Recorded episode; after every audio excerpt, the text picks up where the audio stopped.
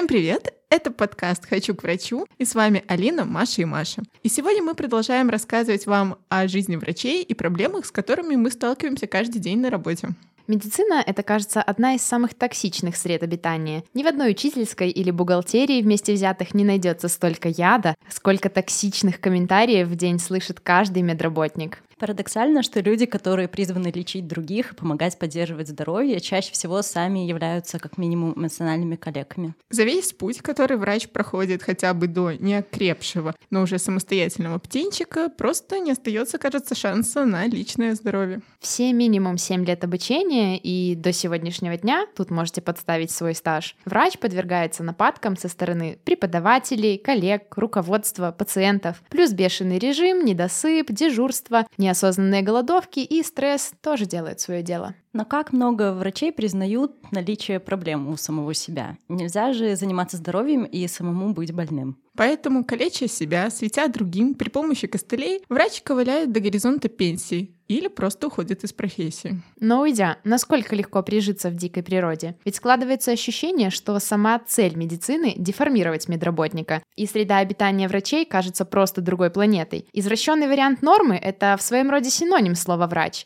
Там, где люди видят цинизм, жестокость, античеловечность, врачи могут даже глазом не повести, а после тяжелого дежурства врача вообще сложно чем-то удивить. Но если уже разбираться, то все начинается еще в университете. Пока твои одноклассники после тусовок отсыпаются, прогуливают пары и лекции, ты смиренно обматываешь труп в тряпочке с формалином, отгоняя мошек от него. Или пока твои подружки падают в обморок при сдаче общего анализа крови, ты смотришь на операцию, где кому-то кто-то в семейной ссоре раздробил голову и мечтаешь быть великим хирургом. Подливает масло в огонь еще и высокая конкуренция, гонка баллов, как-никак на кону распределения решается будущая специализация и место работы. Не зря еще на первом курсе нас заставляют зазубрить homo homo homini lupus est, то есть человек человеку волк. И уже когда врач переходит на следующий уровень, то есть на работу, то начинается морской бой. Только вот непонятно, кто, зачем и кого топит. Просто привычка, видимо. Ведь в 7 лет ты сносил границы человеческой нормальности и учился не только лечить, но и конкурировать. В медицине не принято хвалить, не принято давать бонусы отличившимся сотрудникам, никто не выделит тебе премию или новый кабинет, ну или хотя бы новый картридж в принтер, за верно поставленный диагноз, спасенную жизнь или принятие 40 человек сверх нормы. Честно говоря, даже простое спасибо — это редкость. Да, в медицине принято гнобить. Вот прям за все.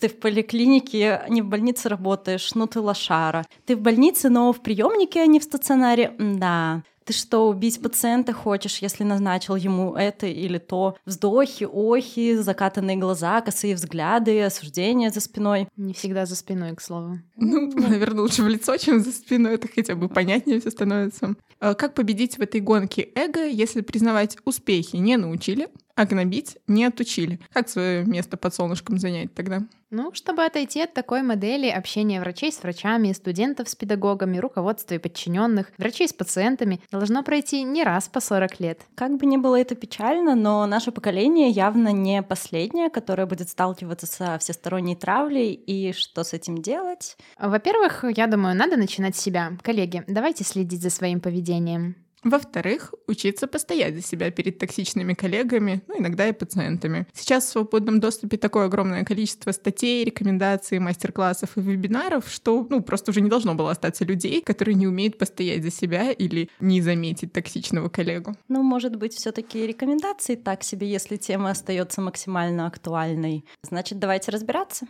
Как мы сказали раньше, все проблемы начинаются еще с самого универа. Ты такой лапочка-школьник-отличник, поступаешь в универ, а там появляются преподаватели, которые, кажется, ловят кайф, когда у тебя по лбу стекает капелька пота от стресса. Осложняется это еще и тем, что студент и преподаватель абсолютно не на равных, кто бы что ни говорил. И большинство токсичных людей этим пользуются. Но все, ты уже взрослый, маму с папой в школу не позовешь, классной руководительнице никто не позвонит, и проблему нужно решать самому. Но как? Потом ты начинаешь самостоятельно работать, и вот уже прошло 7 лет. Ты и диплом получил, и лицензию, и уже с коллегами вроде как на равных. Ну, все таки диплом это как бы одинаковый, если у тебя не красный еще, да.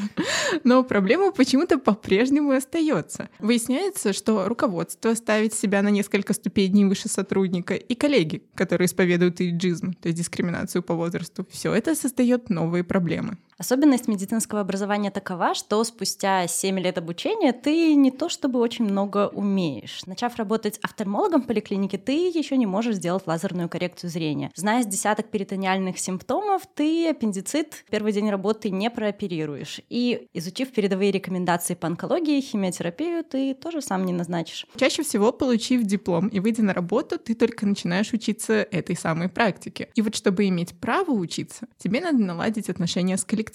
Ведь даже, допустим, уже попав в больницу, ты можешь закрывать в течение нескольких лет только один приемник. Попав на операцию, тебя могут разрешить только смотреть, если ты уже прям влился в коллектив, подержать крючки. Основная твоя задача — это будет заниматься бумажной работой и вести тех пациентов, которых, грубо говоря, другой никто не хочет брать. Самое, что ни на есть дедовщина получается. Такая практика может длиться, кстати, годами. И проблема практической медицины в том, что сколько бы книг ты не прочитал, это не поможет тебе, к примеру, блестяще выполнить какую-то операцию или выполнить лазерную коррекцию. В больнице тебе нужен куратор или, вернее сказать, покровитель. Получается, что твоя карьера, успех в медицине напрямую зависит от того, как вообще сложатся твои коммуникации в коллективе, и в частности с руководством. Возьмут тебя под крылышко или нет? Окей. Даже если тебя взяли под крылышко, то, скорее всего, молодого врача постоянно будут преследовать такие фразочки типа «У тебя что, руки не из того места растут? Ты что, хотел убить пациента своими назначениями? Да у тебя диплом отобрать надо. Ты явно занимаешь чужое место тут на работе. Или не выйдет из тебя ничего путного, вот поверь мне».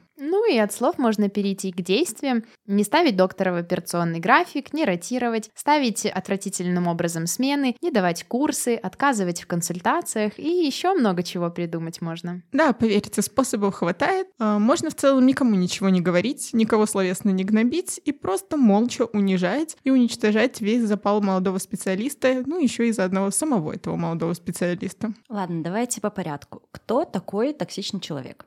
Простым языком говоря, это человек, который создает вокруг себя нездоровую обстановку. Но если подробно уже разбираться, то, Маша, как понять, кто такой токсичный человек? Это человек, который не сдерживает эмоции, человек настроения. Он перекладывает ответственность на других, исповедует культ личности, его слово — закон, и все должны признавать его превосходство. Такие люди не дают четких указаний, унижают, высмеивают и обесценивают твою работу.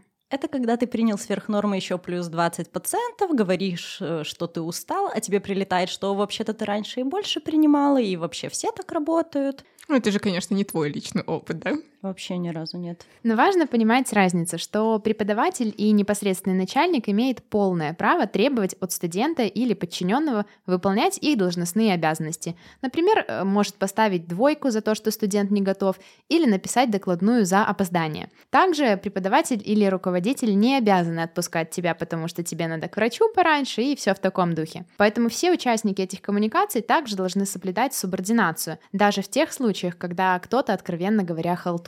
Но в какой-то момент эта система дает сбой. Ладно, девочки, давайте переходить к сути. У вас токсичный руководитель и коллеги? Хотела бы сказать, что нет, но скорее да. Непосредственный мой руководитель — это заведующая поликлиникой. Она очень адекватная, приятная женщина. Но вот некоторые ее заместители — это, конечно, что-то с чем-то. Но я не хочу ничего говорить, потому что наш подкаст слушают мои коллеги, возможно, мой непосредственно руководитель.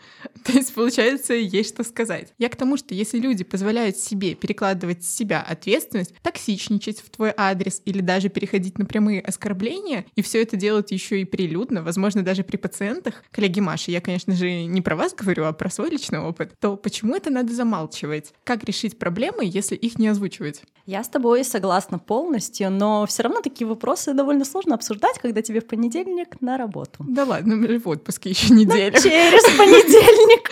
Но все равно именно про это же наш выпуск. Я бы сказала, что все неплохо, но к отдельным человечкам есть вопросики, потому что за два года меня называли и тупой, и бумаги из карточки там разбрасывали по столу, и за спиной гадости говорили, и просто фоново ощущалась вот такая нездоровая напряженная обстановка. На самом деле день на день не приходится, но иногда иногда складывается впечатление, что люди просто не понимают, что они общаются как-то не так, у них просто вот такая норма в жизни, и они не понимают, что можно делать что-то иначе.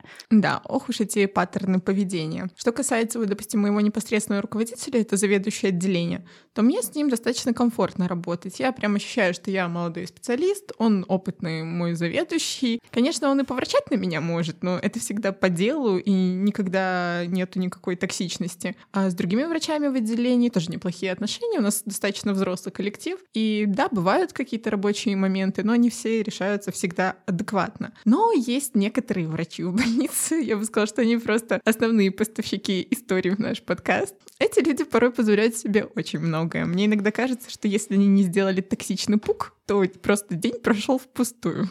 И как ты с этим справляешься? За два года я просто научилась выключать звук, когда они начинают что-то говорить, и в конце их монолога говорю, да-да, вы абсолютно правы. И они такие, да-да, я такой, я всегда самый правый. Самое веселое, что это обычно работает, и не тратить же свои нервы на таких людей. На самом деле, помимо работы, сразу вспоминается университет. В предыдущем выпуске мы затрагивали эту тему, но кое-что оставили и на сегодня. Да, наша любимая Маша история. Да? Слушайте, почему люди так себя ведут? Откуда берется эта токсичность? Вроде мамы и папы стараются всех и в школах одинаково воспитывать, там вежливость, уважение. Ну, как видим, не совсем у всех это получается. Думаю, частично сказывается усталость и отсутствие ресурсов. Гораздо проще сорваться на ком-то, чем спокойно решить сложную ситуацию. Мне кажется, еще большую роль играет безнаказанность, то есть и руководство, и коллеги, и пациенты считают, что если они назовут тебя там криворуким, либо тупым, то им ничего за это не будет. На твои переживания им, в принципе, так-то наплевать. По факту ничего же и не будет. Ну, ты обидишься, расстроишься, придешь на работу и будешь точно так же выполнять свои рабочие обязанности. Ну да, так бонус получился токсичный. Ну, у нас же не принято обращаться. У нас вообще есть какие-то отделения, типа по работе со специалистами. HR-отдел. HR-отдел. У нас такого нет. То есть по факту пожаловаться некому. Максимум своему непосредственному... Маме? Маме. Да. По факту, если ты идешь жаловаться на кого-то, то ты идешь жаловаться к своему непосредственному руководителю. На него же. На него же. Типа. Иногда это заканчивается не очень хорошо, потому что не принято начальство указывать на их же недостатки. Проверено. Вообще, я думаю, еще важную роль играет просто невоспитанность людей. Возможно, желание самоутвердиться за твой счет. А может быть, это какая-то обида людей, которая накопилась за годы стажа, то есть в свое время их кто-нибудь, возможно, гнобил, и сейчас они чувствуют, что они уже находятся в этой позиции силы, и они могут делать это по отношению к другим. Есть кто-то ниже, и тебе все можно. Но очень сложно быть тем, кто прервет этот замкнутый круг негатива. Ну, Поэтому который... мы записываем этот подкаст. Очень сложно сломать систему, которая строилась годами. Но ведь и у меня, и у вас, девочки, есть такие коллеги, которые, по сути, своим примером прерывают этот круг которые вот не несут эту токсичность молодому поколению. Да, но их мало. Но они есть. Конечно, есть. Это просто золотые люди, с которыми приятно работать. И, ну, когда ты приходишь на работу, видишь таких коллег, ты думаешь, вот, я хочу работать так же. Я есть... хочу быть таким же человеком, да, когда-нибудь? Ну, специалистом. Специалистом, да.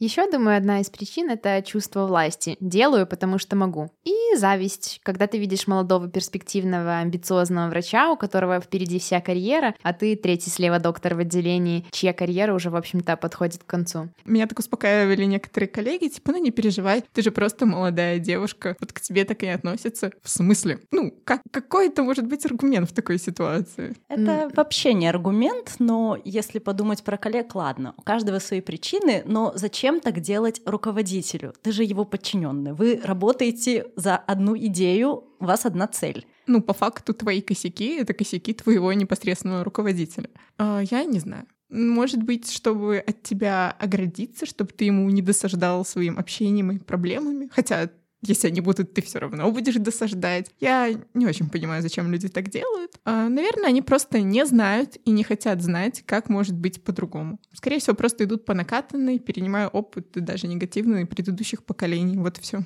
Ладно, давайте разберемся, как с этим справляться. Вообще, статьи и подкасты рекомендуют несколько вариантов решения таких проблем, поэтому давайте по ним и пройдемся. Мой любимый первый пункт — просто абстрагироваться от происходящего на работе, приходить, выполнять обязанности и уходить. Обожаю этот пункт. Это как типа не расстраивайся, не волнуйся, не, не грусти, не грусти, не грусти, да. да. А, но в медицине это просто нереально. Ты постоянно с кем-то коммуницируешь, общаешься, звонишь. По факту все врачи друг на друге завязаны. И все. Да, и в любом случае, даже если ты весь из себя такой уверенный, знаешь себе цену и понимаешь, что человек просто выливает на тебя свой собственный негатив, или потому что он сам по себе такой, все эти слова не про тебя, а про него, все равно твоя психика уже среагировала, и ты сидишь на работе весь такой сжатый, как пружинка, и понимаешь, что когда-нибудь пружинка как бы выпрямится и куда-нибудь прилетит. Мне кажется, сюда же относится и рекомендация блестяще выполнять свою работу. Даже если ты хорошо ведешь всю бумажную документацию, то основная работа — это лечить человека, Еще рекомендуют соблюдать субординацию. Конкретно для меня это какая-то само собой разумеющаяся вещь. А, Но мы же все с вами понимаем, что даже если ты ведешь себя безукоризненно, прекрасный сотрудник, все выполняешь идеально, что если у человека есть цель до тебя доколупаться, то он это сделает несмотря ни на что. Я понимаю, конечно, да, что у каждого человека на работе бывают проблемы, проблемы с коллективом, и не только у медиков. Но в медицине конкретно это какая-то жесть. То есть все работают, все понимают, что часто на кону человеческая жизнь или человеческое здоровье, и по сути ты помощь просишь не лично для себя, не для своей выгоды, а для пациентов. Но если ты натыкаешься не на конфликт, то часто на игнорирование. Это из разряда, когда ты вызываешь какого-то другого доктора на консультацию, либо кого-то по санавиации. То есть, ну, не тебе нужна помощь, а пациенту. И вроде это как бы наши обязанности, но кто-то от них пытается отлынивать. А ты просто тратишь свои нервные клетки, чтобы заставить всех работать. Хотя почему ты вообще должен это делать? Да, у меня тоже есть история в тему. Когда я отработала только три месяца офтальмологом, меня сняли на ковид. Я сразу пришла и сказала, что я вообще, в принципе, врач-то только три месяца, и была офтальмологом. Шестой год обучения, интернатуру я посвятила глазам, поэтому мои знания по терапии, они есть, но они где-то далеко внутри. С протоколами, понятное дело, я ознакомилась, но все равно какую-то дополнительную информацию хотела бы вот, ну, узнать от вас, поделитесь опытом. Мне рассказали основное, поэтому, ну, как бы не кинули, но когда у меня были какие-то серьезные вопросы, мне могли сказать, ну, ты перезвони мне там через полчаса или через час. Какой час? И у меня вот человек, ему помощь нужна уже сейчас. И ты идешь к другому человеку в надежде, что тебе помогут. Как это знакомо? У меня такое тоже периодически бывает. Я уже, допустим, человека обследовала, осмотрела, но вот у меня что-то абсолютно не складывается, просто не щелкает. И я начинаю сомневаться, копаться, искать альтернативные какие-то диагнозы. И я понимаю, что мне нужна помощь, мне нужно альтернативное мнение, чтобы меня сориентировали. Я могу просидеть на телефоне, наверное, минут 15-20, дозваниваясь до своего заведующего. Он меня перенаправляет кому-то другому. Там я дозваниваюсь еще столько же. Естественно, повторяю всю информацию по пять раз. И вот, наконец, я уже когда дозвонилась до финального босса, и в ответ могу получить «Я занят, приду через час». Какое через час? У меня человек обследовался два часа, потом я час до вас до всех дозванивалась. Куда еще час ждать? Ну, в таких случаях я включаю старый добрый шантаж. Говорю типа, хорошо, я вас услышала. Давайте так, либо вы спускаетесь сейчас, там в течение 15-20 минут, либо я его кладу в отделение, и дальше все проблемы решайте вы. Не поверите, но это просто волшебная палочка медицины. Ну, это же неадекватно, что нам приходится шантажировать друг друга, чтобы делать работу. Ты же не просишь совет от друга, это консультация твоего коллеги, официальная консультация. В должностных инструкциях врачей прописано, что в случаях, когда ты сомневаешься, ты зовешь коллегу на помощь. Еще, знаете, бывает такой момент, когда ты еще молодой интерненок, ты чего-то не знаешь, и ты не понимаешь, что тебе делать, ты просишь помощи у коллеги, и тебе прилетает, а как это вы можете такое не знать? Вы же хотите быть химиотерапевтом. Когда ты молодой специалист, да, и не только молодой специалист, это нормально чего-то не знать или сомневаться. Конечно, я сейчас говорю не об очевидных вещах, типа сколько камер в сердце, да, но люди, которые чувствуют свои слабые места, чувствуют границы, мне кажется, они заслуживают уважения, когда они не принимают решения на авось, а вот советуются, копаются, пытаются добраться до истины даже при помощи своих коллег. В любом случае, даже если так получилось, что коллега, откровенно говоря, некомпетентен, то все вопросы все равно можно решить цивильно, не переходя на личности, на какие-то оскорбления. Но сегодня мы все-таки обсуждаем ситуации у среднестатистических компетентных коллег. После того, как тебя унизили, особенно если это делают регулярно, очень сложно обращаться за помощью. Отсюда и растет количество врачебных ошибок. Конечно, сознательный врач будет стремиться повышать свою квалификацию, знания, но ситуации-то случаются разные. Вообще считается, что есть две самые популярные модели решения конфликтов. Первая — это замалчивание, игнорирование проблемы. Вторая — накопил, эскалировал конфликт и выпалил. Только ни одна из этих моделей общения проблемы-то не решает. И я бы сказала, даже наоборот, усугубляет. Если бы нас хоть где-нибудь учили коммуникации, то, наверное, нам было бы легче жить. И сейчас это не только про работу. Ну ладно, что там по Google советам? Как реагировать на токсичных коллег? Итак, снова лучшие советы в нашем эфире. Во-первых, можно просто не реагировать. Идеальный совет. Ну, если серьезно, мне кажется, что это так себе способ. Ты просто своим молчанием будто бы разрешаешь другому человеку так с собой вести, и молчание никак не выстроит твои границы. Конечно, на тебя наорали, оскорбили, еще что-нибудь. Ты промолчал, вроде бы и конфликт нивелировал, а потом ты приходишь домой и переживаешь из-за такого системного общения. А тот токсик даже и не задумался, что что-то сделал не так. Вот буквально сегодня у меня была такая ситуация, когда ты сделал все правильно, пришел к своему начальству, на тебя наорали при пациенте, обозвали тупой, сказали выметаться из кабинета. Я ответила минимально как-то, пришла в кабинет и просто в шоке смотрела в стену, не знала, что, что вообще думать, как, как себя дальше вести. И я прокручиваю эту ситуацию в голове до сих пор. А тот человек, я уверена, даже не задумывается об этом. Знаешь, вот больше всего в таких ситуациях меня поражает то, что начальство, коллеги позволяют так с тобой беседовать при твоем же пациенте. То есть они твоего пациента видят первый и последний раз, они тебя при нем унизили, а тебе потом с этим человеком работать. Но человек же уже слышал от высокостоящих лиц, что ты тупой. Тупой. Потрясающе, да? Да, да, да. В лице пациента ты сразу м, возносишься, конечно же, наверх. Это настолько отвратительно, что я даже не могу вклиниться с комментариями в вашу беседу. А, да, я с вами согласна, что когда ты молчишь, ты не выстраиваешь границы. Только активная реакция, мне кажется, может помочь дать человеку понять, что он поступает как-то не так. Ведь отчасти люди ведут себя так от э, вседозволенности и безнаказанности. Но даже, Маша, в твоей ситуации сегодняшней, а, что ты можешь сказать? Не называйте меня тупой, пожалуйста. Ну, Я сказала, что я не тупая, и я попыталась объяснить, что я пришла по рабочему вопросу. Это пациенту нужно, не мне. Я не по своей вообще инициативе-то на ваш третий этаж поднялась. Я бы сидела в своей коморке на первом. Да, обычно еще эти ситуации так заканчиваются, что на тебя наорали, тебя унизили при коллегах, при медсестрах, при пациентах, а потом в конце, ну ты не обижайся. Или- Спасибо!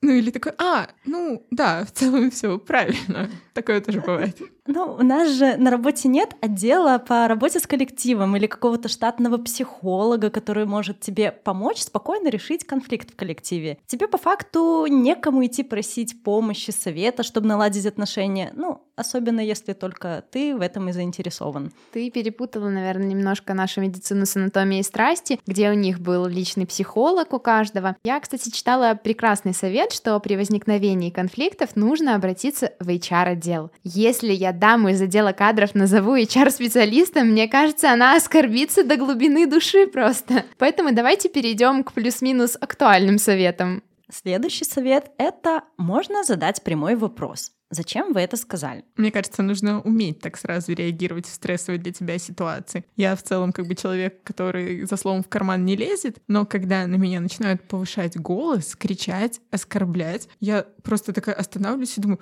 да какого черта? Что вы себе позволяете? А потом такая, оп, и ступор. Да, А. ты как будто теряешься, ну, ты прострация в голове, и ты не знаешь, что сказать, хотя Нет. обычно находится. Но вот когда я уже прихожу домой, я уже знаю, что сказать. Я уже Хорошая мысля приходит опосля. Да, это потом мы такие умные и дерзкие, но вообще такой прямой вопрос ставит твоего оппонента в неудобное положение. Он, скорее всего, просто промолчит, он же не может сказать, ну, это я хамло просто невоспитанное. Есть у нас в эту тему прекрасные примеры с универом. У нас как-то на философии были совместные пары с другой группой. Хорошо-то хоть не на этике, да. Да, так вот, преподаватель во время диалога в третьем лице назвал одного парня жирным. Вот прям так. Пусть нам тот жирный ответит. Да, я помню эту ситуацию. Парень просто молча тогда встал, собрал вещи и вышел. А мы остались сидеть такие, типа, что произошло? А это, наверное, первый курс был? Первый или второй?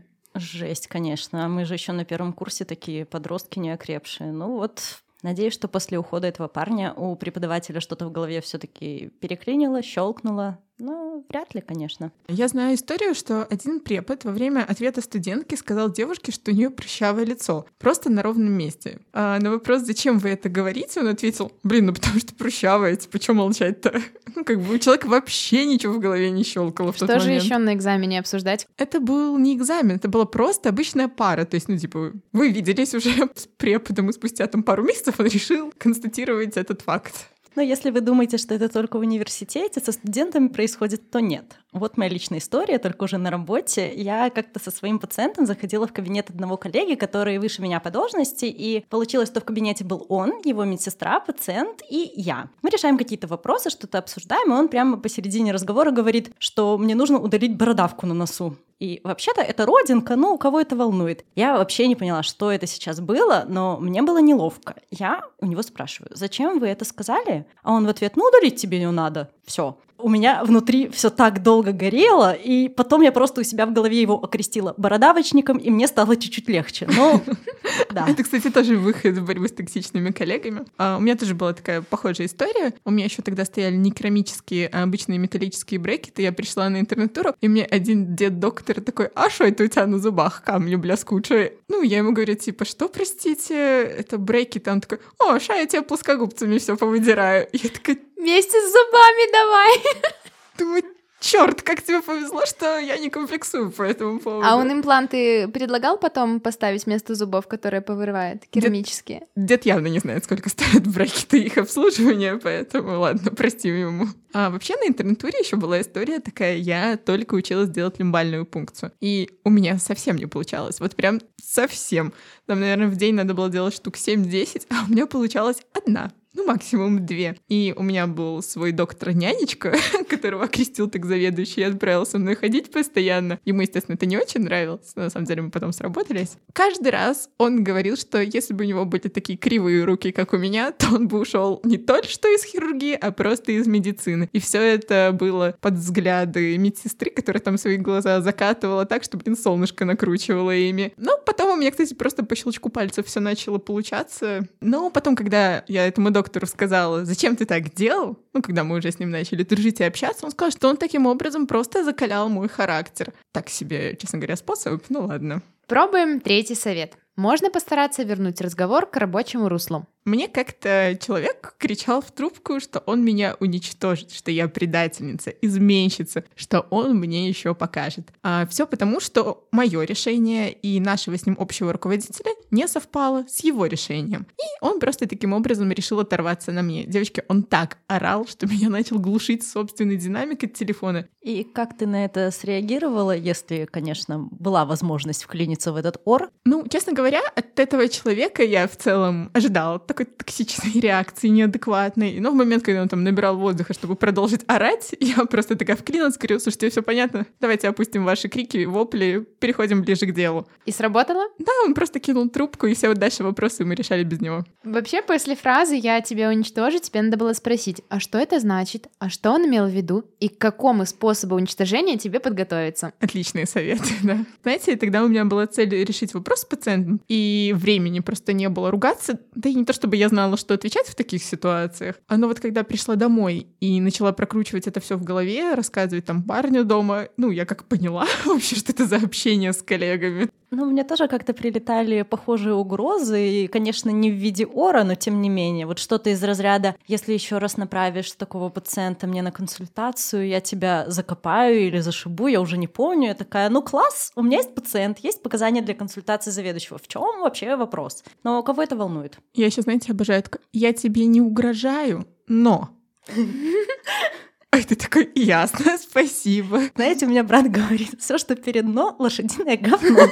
Меня вот никто не убедит, что это такая манера воспитания характера у молодого специалиста, чтобы простимулировать его самого справляться с возникающими проблемами. Это чистое хамство. Ладно, давайте перейдем к моей любимой истории. Психотравма Маши. Пожалуйста, в студию. Это реально одна из самых жестоких психотравм универа для меня. Ну, мне кажется, стоит тогда ее вспомнить, чтобы кто-то на этом Конечно, научился, Конечно. если есть чему учиться. Э, Это был канун 8 марта, буквально последняя пара перед коллоквиумом по биохимии. Мне и еще некоторым людям задали подготовить доклады. Преподавательница сразу строго сказала, что доклады должны быть по 20 минут. Ни секунды меньше, ни секундой больше. А она у нас такая, мягко говоря, с изюминкой преподавательница.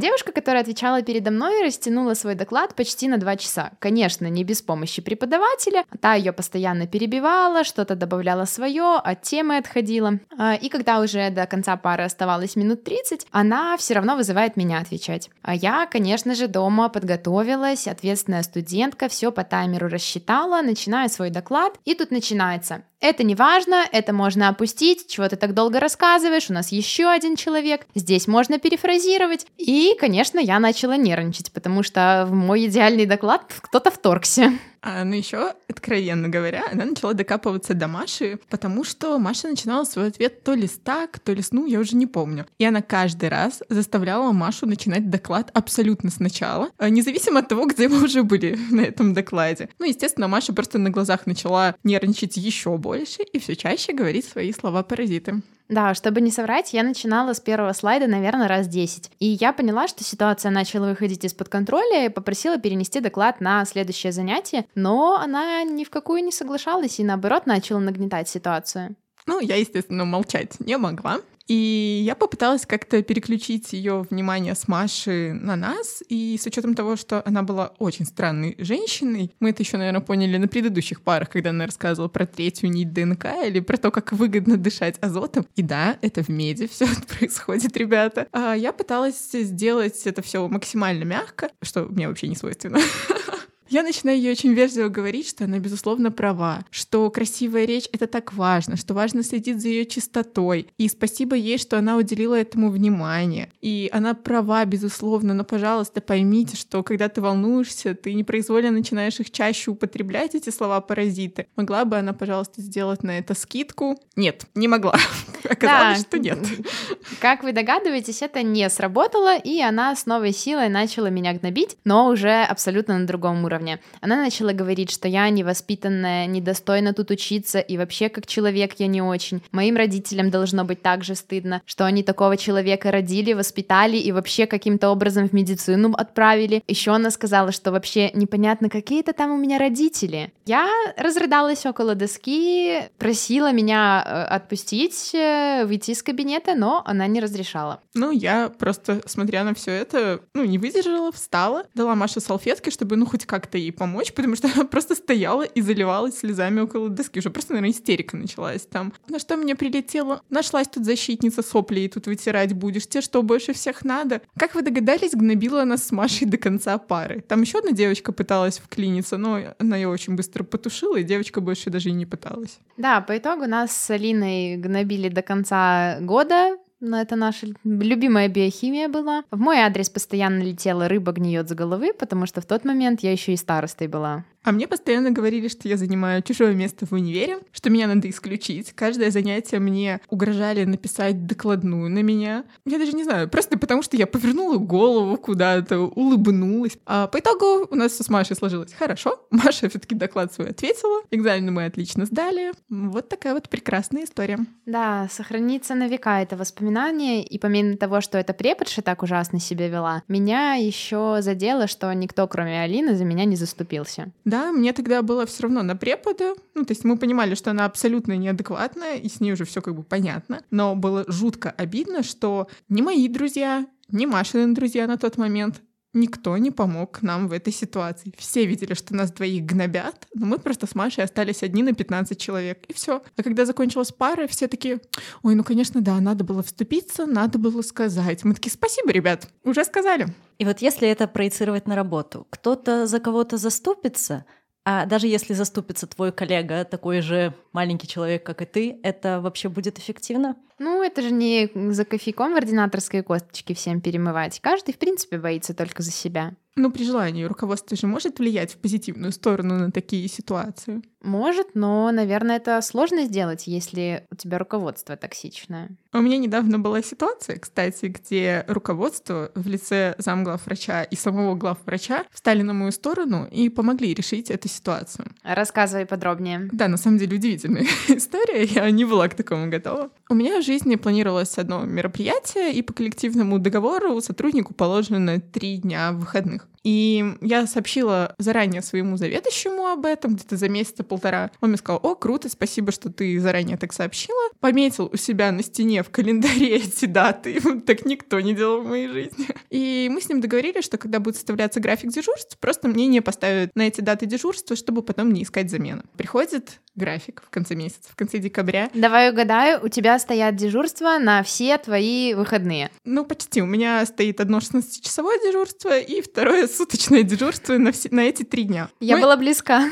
Да, мой заведующий в шоке. Такой, типа, блин, ну я же простил человека, который составляет э, график. Он ему звонит, просит переделать, на что прилетает. Это не мои проблемы, пусть меняется. Ну, во-первых, очень сложно поменяться с кем-то, когда ты дежуришь все выходные. То есть что ты поменяешь? Мне все еще ничего не понятно. Если по коллективному договору у тебя официально разрешено три дня, как кто-то имеет право ставить на эти дни дежурство? На них можно поставить дежурство, ты просто на них не выходишь, и твой непосредственный руководитель ищет тебе замену. Просто можно было поступить как свинка и сказать это перед фактом, типа, хей, ребят, я завтра не приду. А можно было поступить типа как я, сообщить за месяц об этом, чтобы никому не пришлось тебя заменять, а просто изначально по-человечески все составить. Как оказалось, немножко зря. Получилось очень сложно и очень э, нервозатратно, я ну бы да, так хочешь сказала. как лучше, а получается как всегда. Мой заведующий, скажем так, впрягся в эту историю, попытался разрулить, заставил этого доктора переделывать график. Мало того, что я заметила, что я там в этом месяце две недели в отпуске, и в январе получалась э, рабочая ставка 150 часов. Чтобы вы понимали, мне на две рабочие недели поставили 130 часов. С учетом того, что я как бы сверхставки, ну, не планировала работать. В какой-то момент приходит новый график, и мест я вижу, что мне поставили просто две ночи подряд, дважды. То есть ты приходишь на работу к 4, уходишь в 8 утра, и в этот же день приходишь к 4, и на следующий день уходишь в 8 утра. И так э, дважды. Ну, для меня это просто как-то абсолютно бесчеловечно, когда ты постарался сделать как лучше, предупредил людей заранее, а тебе подкладывают вот такую свинью. Я пошла к своему заведующему, говорю, я не буду так дежурить, давайте менять. На что он мне сказал, мы и так уже поменяли, типа, хватит с меня. Ну, я пошла к главврачу. Там я встретила замглавврача, ну, как бы очень классный мужик, и он помог мне с этим разобраться. Мы вместе пошли к главврачу, и главврач такой, типа, а я не понял, а что это такое? Это вообще, кстати, насколько по нормам? Так можно ставить? Можно. То есть у тебя же есть 8 часов отдыха? Есть. Но никого же не волнует, что тебе надо час доехать до дома, там помыться, поесть, поспать, приготовить собойку на завтра. Ну, всем пофиг, что ты поспишь 4 часа, там, в лучшем случае. Ну, главврач сказал, что это абсолютно неадекватно, с учетом того, что человек, который составлял график, попросил меня перенести отпуск с декабря на январь. То, что я предупредила заранее всех, чтобы, ну, было все по-человечески. Ну, короче, переделали график. Главврач звонил тому доктору и сказал переделывать график. И представляете, оказывается, можно было сделать нормально. Ну, а потом, когда я пришла в отделение, у меня некоторые доктора начали спрашивать, ну что, ты победила, победила? Я говорю, да, победила. типа, мне поменяли. У меня убрали там дежурство, все раскидали адекватно. Говорю, ну, там вам поставили дежурство. Ну, и на что мне прилетело, что как же задолбали такие люди, как я, что из-за таких, как я, другие врачи не могут работать в нашей больнице, потому что я занимаю их места. Если я вообще не хочу работать, так чтобы я ехала на периферии там куда-то в районы, там училась, нарабатывала свой опыт. Ну, на что я сказала доктору, чтобы он свои какашки держал при себе. Если он ну, соглашается работать там сверх 1800 часов. Да, то это его проблемы, а не мои. Ну и потом как бы мы с этим доктором так вот пообщались не очень приятно, особенно когда я чувствую, что, блин, ну, ко мне вообще не по-человечески отнеслись. У меня уже начали заступаться другие коллеги, говорить, что это неадекватно было. И потом только до того доктора дошло, что, оказывается, ну, там, по официальным причинам, а не потому, что я просто хочу похалтурить. Он перед всеми извинился и сказал, что он не знал, что он поступил очень неправильно. Но, честно говоря, я за целый день была настолько вымотана с работы с пациентами, с этими всеми конфликтами, что я уже просто там начала плакать плакать, говорю, все хорошо, все нормально, типа, все, я пошла домой. Спасибо, ребята, за, За прекра- поддержку. за прекрасные просто отношения. И, наверное, все это нас возвращает к тому, что все можно сделать по-человечески, но нужно давление свыше. То есть начальство, руководство слишком многое решает.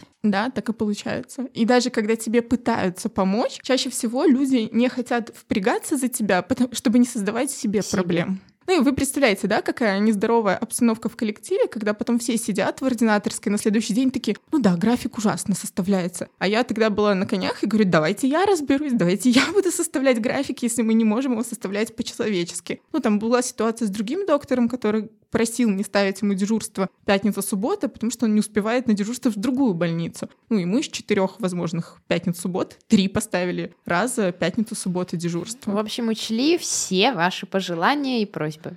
В этой ситуации токсичность просто на всех этапах максимальная. Но бывают ситуации, когда яд поступает какими-то такими минимальными дозами, но так регулярно, что создается напряженная обстановка, но какой-то конкретный момент ты просто даже обозначить не можешь. Да, но ты всегда можешь спросить, а что это ваши закатанные глаза значит? Или ваши вздохи, охи. Ну, у меня тоже недавно была ситуация. Я там встретила доктора знакомого, мы с ним действительно давно не пересекались. Он меня спрашивает, ну, Алина, привет, типа, как дела? Где ты сейчас? Я говорю, ну, где я? В приемнике. И доктор, которая, ну, кстати, основной поставщик истории в наш подкаст, такая, ой, ха-ха, а где Алина еще и обитать тут может?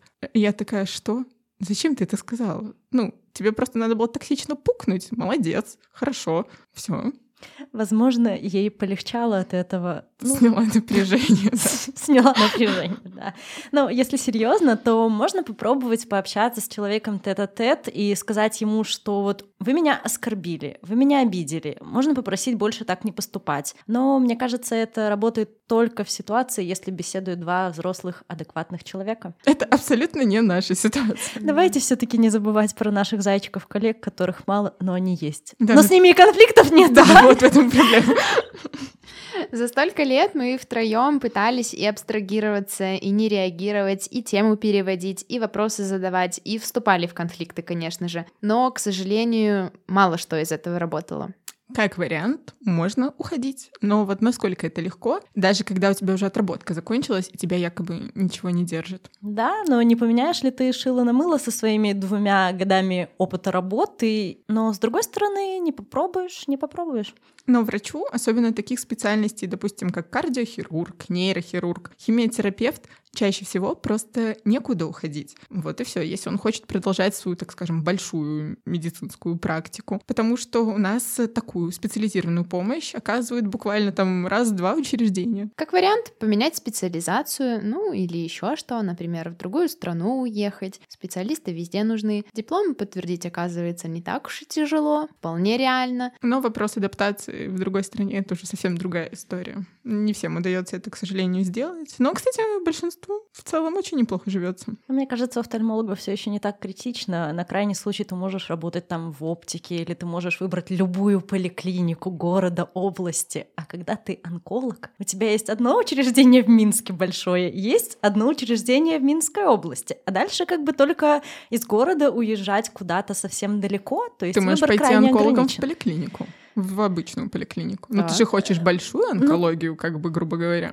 Да, конечно, хотелось бы чего-то большего. Сложная и грустная тема, на самом деле, девочки. И мы в этой теме сами так до конца и не смогли разобраться, но мы пытаемся, честно. Единственное, что мы поняли наверняка, что на работе ты чаще всего выгораешь не из-за того, что пациенты тяжелые, не из-за того, что нагрузка огромная, а вот именно из-за таких токсичных выбросов, подколочек коллег. И это все грустно, но с этим можно работать. Знаете, что самое обидное? Что не только врачу нужна его работа, но и твоему месту работы как бы нужен врач. То есть у нас взаимовыгодные должны быть условия сотрудничества, но почему-то часто больницы об этом забывают. Мы как бы на работе, а не в рабстве. У меня есть примеры, когда человеку говорили, что ну, хочешь уйти, уходи, кому ты нужна. У нас тут вот такие специалисты прям в очереди выстроились перед нашим учреждением. Прошло около года, и ставка этого специалиста пустует. Кстати, по поводу необходимости врачей. В поликлинике, в которой я сейчас отрабатываю, врача не было два с половиной года до меня. За тебя должны держаться просто всеми руками и ногами. Что не так?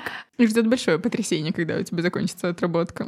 Но это, тш, это тайна. С вами был подкаст «Хочу к врачу». Делитесь своими историями и советами у нас в Инстаграм. Всем спасибо за внимание. Еще услышимся. you